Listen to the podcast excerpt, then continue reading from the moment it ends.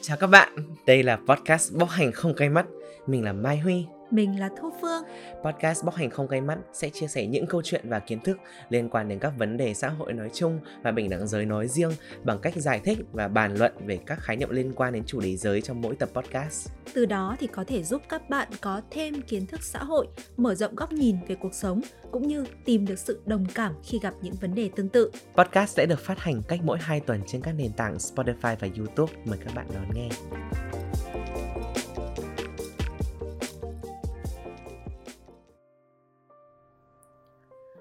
Hôm nay là một ngày tháng tư và ngoài trời thì xe xe lạnh và còn có một chút mưa nữa. Người ta gọi đấy là rét nàng bân. Tuy nhiên, trong cái quãng đường mà mình di chuyển từ nhà đến phòng thu để cùng với Mai Huy thu bóc hành không cái mắt số thứ sáu này thì mình nảy ra một cái suy nghĩ ở trong đầu rằng là tại sao lại là rét nàng bân chứ không phải là rét chàng bân hay là rét người bân? Tại sao người ta lại gắn giới cho nó như thế?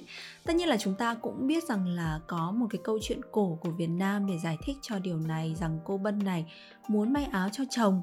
Tuy nhiên thì cô ấy lại được gọi là hơi vụng về một chút và bị miss deadline.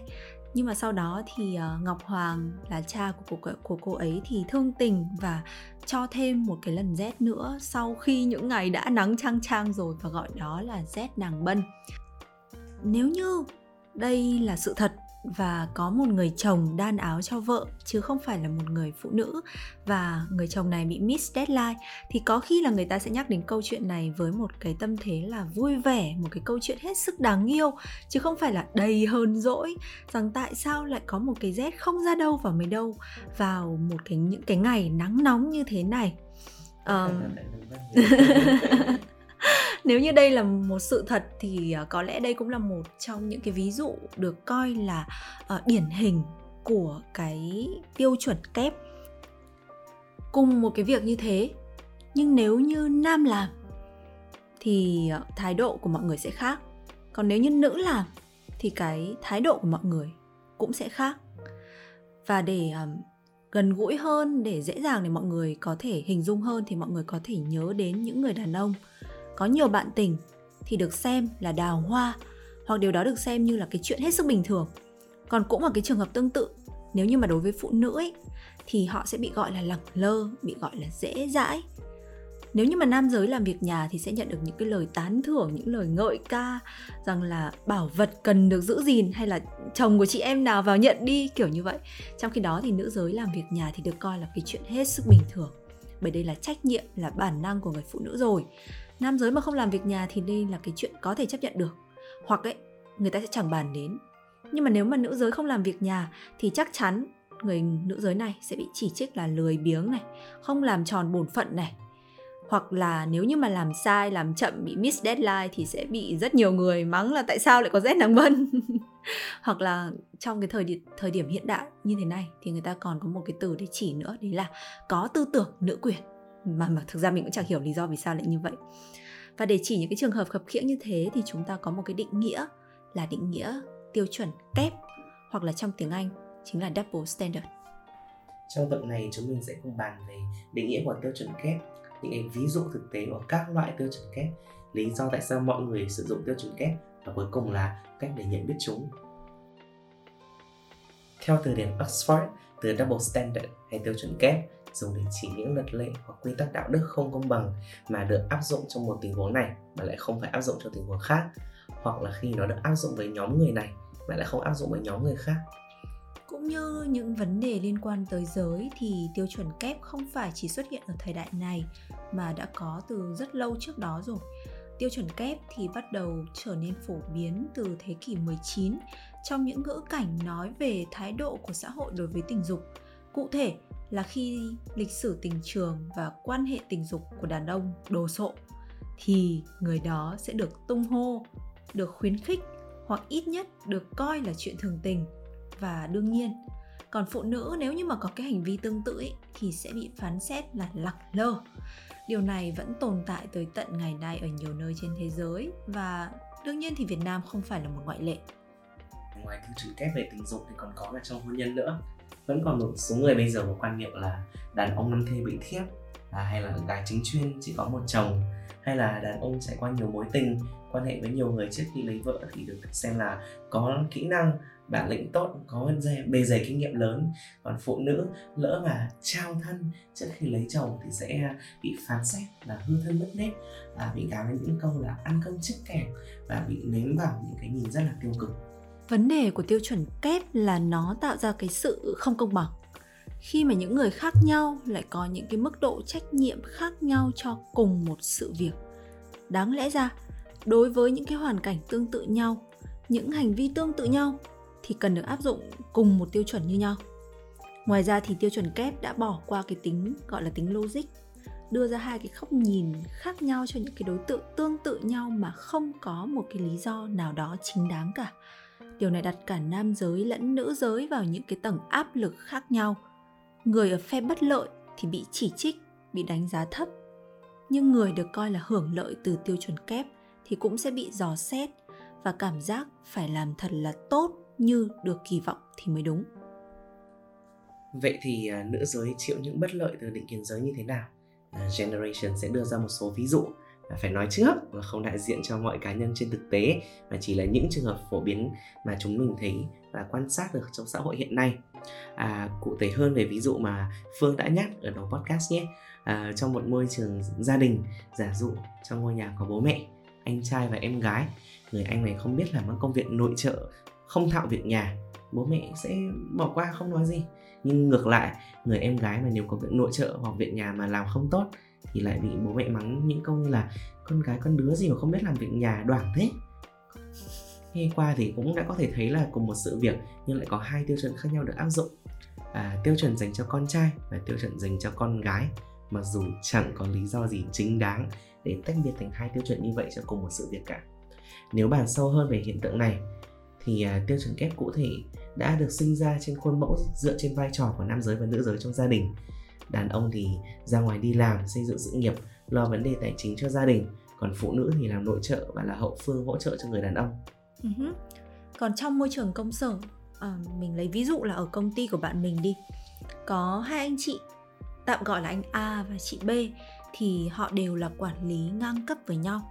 Khi mà công việc của anh A nếu như mà xảy ra sự cố thì nhiều người trong công ty sẽ chỉ đánh giá nó là một cái sự cố đơn thuần thôi, xảy ra vì nhiều các cái yếu tố khách quan khác nhau. Nhưng mà nếu như mà chị B gặp sự cố tương tự thì mọi người lại cho rằng đó là do chị B là phụ nữ, nên là chị B không có tố chất lãnh đạo, nên chị B mới đẩy, để xảy ra cái sự cố như vậy. Vẫn là như vậy, cùng một sự việc, nhưng mà mọi người thì lại có hai tiêu chuẩn khác nhau. Tiêu chuẩn kép này bắt nguồn từ một cái tiền giả định sai lệch hay còn gọi là định kiến giới. Rằng là đàn ông thì có tố chất lãnh đạo, còn phụ nữ thì không có tố chất lãnh đạo. Phụ nữ sẽ luôn bị đánh giá nhiều hơn ở vai trò lãnh đạo và nhận nhiều chỉ trích hơn nếu như mà họ gặp các cái sự cố hay là họ bị mắc sai lầm. Điều này phổ biến đến mức nhiều người coi đó là sự thật. Từ đó thì phụ nữ khó có cơ hội có thể thăng tiến hơn trong xã hội, một mặt vì không được kỳ vọng khi làm lãnh đạo, mặt khác vì phải đương đảm rất nhiều trách nhiệm để có thể bằng được nam giới. Và kết hợp với hai ví dụ trên thì ta tạo được một cái thực trạng còn tồi tệ hơn. À, phụ nữ giờ được tạo điều kiện để phát triển tham gia vào các công việc ngoài phạm vi ngôi nhà nhiều hơn. Nhưng mà cái sự vất vả của vai trò người vợ người mẹ lại không tự nhiên biến đi đâu. Vai trò của họ bây giờ lại gắn với những từ thiên chức phụ nữ lại được trông mong phải giỏi việc nước đảm việc nhà. Vì thế họ chịu hai tầng định kiến và tiêu chuẩn họ phải gánh nặng gấp đôi. Chúng ta đều biết rằng là nữ giới thì là nạn nhân phổ biến hơn của các tiêu chuẩn kép về giới. Nhưng điều này không đồng nghĩa với việc là nam giới không phải chịu đựng những cái tiêu chuẩn kép. À, mình lấy một cái ví dụ đi. Nếu mà chúng ta gặp một cái khó khăn trong cuộc sống trong công việc khi chịu nhiều áp lực thì phụ nữ à, ví dụ như mình chẳng hạn có thể khóc lóc hoặc là thể hiện cảm xúc với bạn bè với người thân mà ít bị đánh giá hơn là đàn ông tuy nhiên nếu như mà một người nam giới thể hiện cái điều tương tự thì có thể là sẽ gặp những câu nói mang tính tiêu chuẩn kép nhưng mà núp bóng những cái lời động viên. Đó. À, bình thường nếu như mà huy buồn đi tất nhiên rồi ngoài những cái lời động viên mang tính tích cực từ những người bạn à, tuyệt vời như chúng mình đi thì vẫn sẽ có những cái lời động viên mà chả để làm gì cả nhưng mà mọi người cứ nói. Như là như thế nào? Thôi khóc làm gì huy? Đàn ông lên mạnh mẽ lên. Con trai ai lại khóc? Thôi à, làm quán bia đi à, làm quán bài lên bàn tiệc nói chuyện lên bàn nhậu nói chuyện thôi nào uh-huh. cái việc này khiến cho nam giới khó có cơ hội để có thể sẻ chia này khó có cơ hội được cảm thông và kết nối với bạn bè um, với người thân mặc dù là những người như huy và phương thì chúng mình vẫn sẽ kết nối với nhau thôi bất uh, dù sao thì nó cũng có những cái rào cản nhất định khi mà các bạn gặp những cái khó khăn hoặc là những cái suy tư trong cuộc sống. Nặng nề thì bị đánh giá, bị phán xét là yếu đuối. Nhẹ hơn thì bị gạt đi. Và đấy, như huy vừa nói thì chúng ta sẽ được hướng đến những cái sự sao nhãng, đặc mùi cồn hay là nicotine. Các hoạt động giải trí làm tâm trạng của mình hưng phấn hơn trong một phút chốc, như một cách có thể đánh lạc hướng cảm xúc. Chứ thực ra không có một vấn đề nào được giải quyết cả nhắc đến cái việc mà chia sẻ cảm xúc thì mình cũng mới thấy gần đây generation đăng bài về cái sự tức giận dưới góc nhìn giới. Ừ và cũng thấy khá khá những cái điểm tương đồng để coi đây là tiêu chuẩn kép trên cơ sở giới. Đàn ông thể hiện sự tức giận ra ngoài bộc trực và thường đi kèm những cái phản ứng vật lý um, mà cụ thể ở đây là cái tát gần đây của Will Smith thì được coi là biểu hiện của sự nam tính bảo vệ vợ mình. Còn phụ nữ mà nếu như thí dụ có một cái cô nào đó đi lên trên sân khấu Oscar và tát người dẫn chương trình thì chắc chắn sẽ bị coi là kém duyên hay là tệ hơn là không được dạy dỗ một cách tử tế không nữ tính không hiền thục có một tiêu chuẩn kép nữa mình thấy rất là vô lý và không những thế còn để lại hậu quả lớn đối với nam giới. Đấy là một câu chuyện khá là nhạy cảm à, nạn nhân của quấy rối tình dục hay là cưỡng hiếp. Mình từng đọc những chia sẻ của những nạn nhân phải chịu đựng sự quấy rối tình dục là nam à, trải nghiệm đau đớn của họ bất ngờ thay lại thường bị xem nhẹ bởi cả đàn ông và phụ nữ là bạn bè của họ à, dường như khi nữ giới là nạn nhân của quấy rối tình dục thì đó quả là một tấn bi kịch. Ừ. và khi nam giới quấy bị quấy rối thì nó lại trở thành một chuyện cười trở thành trò đùa của mọi người. Mọi người hay nói là sướng thế còn gì còn kêu gì đúng không? Được cương em là may mắn đáng lẽ phải biết tận hưởng nó.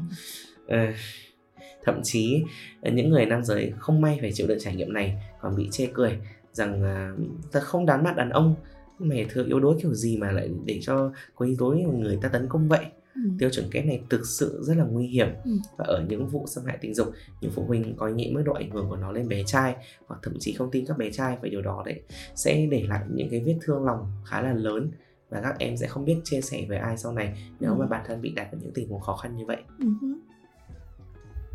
tiêu chuẩn kép có rất là nhiều những cái vấn đề như vậy nhưng mà tại sao nhiều người vẫn sử dụng tiêu chuẩn kép trong đời sống hiện tại thực tế thì tiêu chuẩn kép có thể được sử dụng với chủ đích nhưng mà cũng có thể là nó xuất hiện ở trong tiềm thức của chúng ta và chúng ta sử dụng nó như một điều vô thức thôi. Mình thì luôn quan niệm như thế này có một cái câu mà mình nhắc đi nhắc lại trong cái tập podcast đấy là à, một trong những lý do khiến cho mọi người không thể bớt định kiến đi được đó là bởi vì mọi người không biết đó là định kiến khi mà sử dụng tiêu chuẩn kép có chủ đích thì thường người ta dùng nó để đạt được một cái mục đích nào đó. Có thể là để bao biện cho tội lỗi của mình có thể là để hạ bệ một ai đó. Như vừa rồi thì trong ví dụ là uh, anh B có thể là muốn hạ bệ chị A nên là muốn nói như vậy. Hoặc là thiên vị người mình thích đó. Uh, có thể là đâu đó trong nhân viên có người thích anh B hơn. Cũng là cũng có thể là để tìm kiếm cách chiến thắng trong một cái cuộc tranh cãi nào đó. Đối với những cái trường hợp vô ý sử dụng không tự ý thức được rằng là mình đang sử dụng tiêu chuẩn kép thì có thể đến từ hai lý do. Một là do thiên kiến nhận thức hay còn gọi là cognitive bias. Hai là đến từ yếu tố cảm xúc. Nhắc đến điều này thì mình có nghĩ đến một vài trường hợp à, khá là nực cười ở K-pop. Một à, lĩnh vực một ngành công nghiệp giải trí đầy dễ định kiến và tiêu chuẩn kép. À, một nữ thần tượng đã khóc khi nghĩ đến một người rất thân với họ đã qua đời thì lại bị gọi là một cái hám danh lợi. Chỉ thích gây chú ý hay là ở thuật ngữ bây giờ gọi là pick me girl. Trong khi à, những nam thần tượng khác làm điều tương tự thì được ca tụng vì Ồ, họ cũng là con người chứ đâu phải idol. Cũng không chỉ là đàn ông hay gì họ biết thể hiện cảm xúc với những chuyện buồn như vậy mà. Điều đáng nói là nữ thần tượng này đã bị ghét trước đấy và gắn với nhiều chiếc mác không hay và bởi vì là thành viên xuất hiện sau khi nhóm của cô đã ra mắt được một thời gian, cũng như là người hay nói lên hãy thẳng thắn nói lên suy nghĩ của mình và có quan hệ tốt với nhiều thần tượng khác. Vì thế là những cuộc tấn công ác ý như vậy hoàn toàn có thể là có chủ đích để hạ nhận, hạ nhục nhân phẩm của cô. Mặt khác lại có những à, người vô lý đến lạ là một năm thần tượng nổi tiếng vì cân nặng vượt chuẩn thần tượng của mình đã phán xét phê bình những người nữ giới có ngoại hình thừa cân đẩy đà và cho rằng là tôi là đàn ông đàn ông mà mập thì không sao cả và tất nhiên là anh ta đã nhận về rất là nhiều chỉ trích uh, từ fan không chỉ ở trong nội địa mà ở quốc tế khi biết đến vụ việc này À, dẫu biết rằng việc phê bình tấn công ngoại hình xảy ra ở cả nam giới và nữ giới nhưng ví dụ trên đã phản ánh kha khá chính xác về những cái nhìn ác ý hơn khi hướng về nữ giới trong ngành công nghiệp này. Uh-huh. Có nhiều thiên kiến nhận thức có thể tạo ra tiêu chuẩn kép như là uh, gender bias, thành kiến về giới, stereotype, khuynh hướng khuôn mẫu hay là self-serving bias là thiên kiến vị kỷ. Còn với yếu tố cảm xúc thì có nhiều lý do khiến mọi người áp dụng tiêu chuẩn kép một cách vô ý. Ví dụ, um, mọi người thường áp dụng tiêu chuẩn kép khi mà họ đánh giá hành vi của chính mình so với hành vi của người khác điều này có nghĩa là um, khi đánh giá một cái hành động tiêu cực nào đó thì mọi người có thể đánh giá hành động đó ít gai gắt hơn nếu chính họ là người thực hiện nó vì họ không muốn cảm thấy tệ vì chính mình.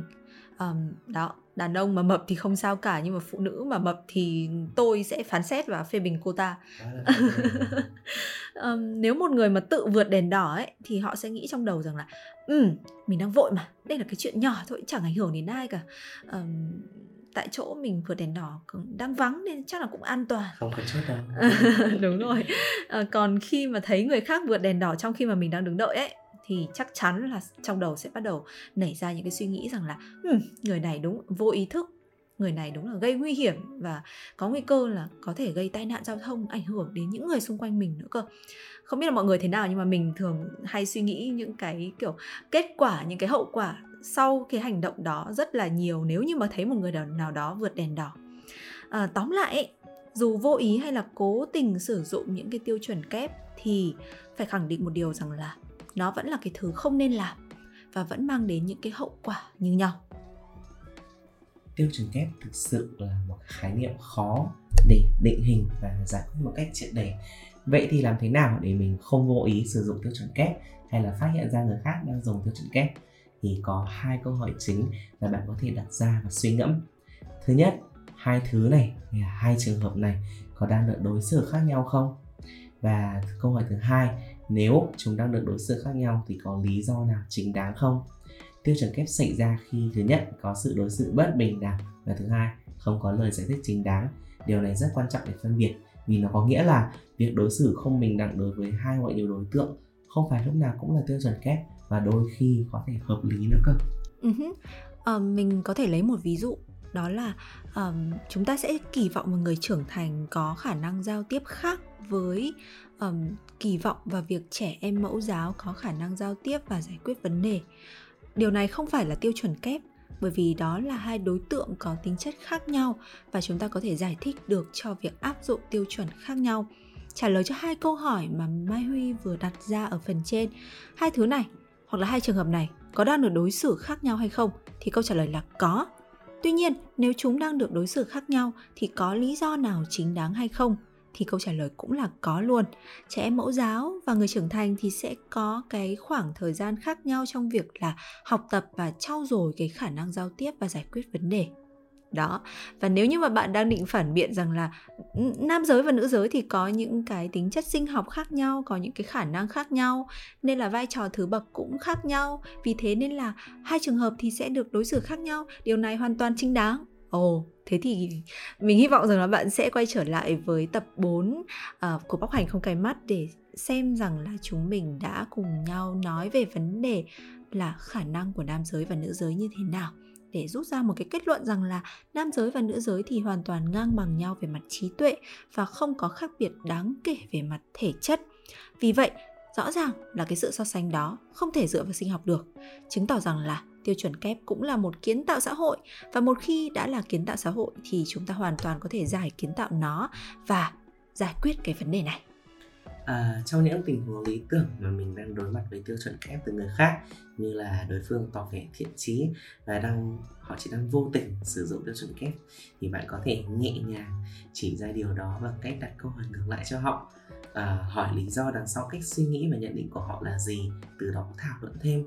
Rất có thể bạn sẽ giúp họ nhận ra rằng là họ đã vô tình sử dụng tiêu chuẩn kép như thế nào và từ đó có thể gỡ mắc được gỡ mắc những cái căng thẳng đang xảy ra trong cuộc trò chuyện đừng gào lên nhé mọi người nói chung là xin đừng xé nhau đừng quay clip để kết thúc tập ngày hôm nay, mình sẽ tóm tắt lại những nội dung đã được bàn luận. Đầu tiên là định nghĩa của tiêu chuẩn kép, rằng đó là những luật lệ hoặc quy tắc đạo đức không công bằng mà chỉ đã áp dụng trong một tình huống này và không phải tình huống khác, rồi hai tình huống tương tự với nhau và không có lý do chính đáng. Tiếp đến, mình đã bàn luận kỹ hơn về tiêu chuẩn kép gây bất lợi cho nữ giới và nam giới, cũng như giải thích vì sao tiêu chuẩn kép lại có vấn đề. Cuối cùng là lý do là mọi người, nhiều người sử dụng tiêu chuẩn kép cố ý hoặc là vô tình sử dụng là cách phát hiện tiêu chuẩn kép. Chúng mình sẽ để link tham khảo để xem mô hình này tại phần mô tả của tập podcast nha. Nếu như các bạn có những vấn đề hay là câu chuyện liên quan đến chủ đề muốn chia sẻ cho chúng mình hoặc là có gợi ý cho các số podcast tiếp theo, các bạn có thể để lại comment hoặc là nhắn tin qua fanpage của ờ, Generation Việt Nam hoặc là gửi email tới địa chỉ generation.vn@gmail.com. Chúc mọi người ấm áp đi qua rét nắng bân.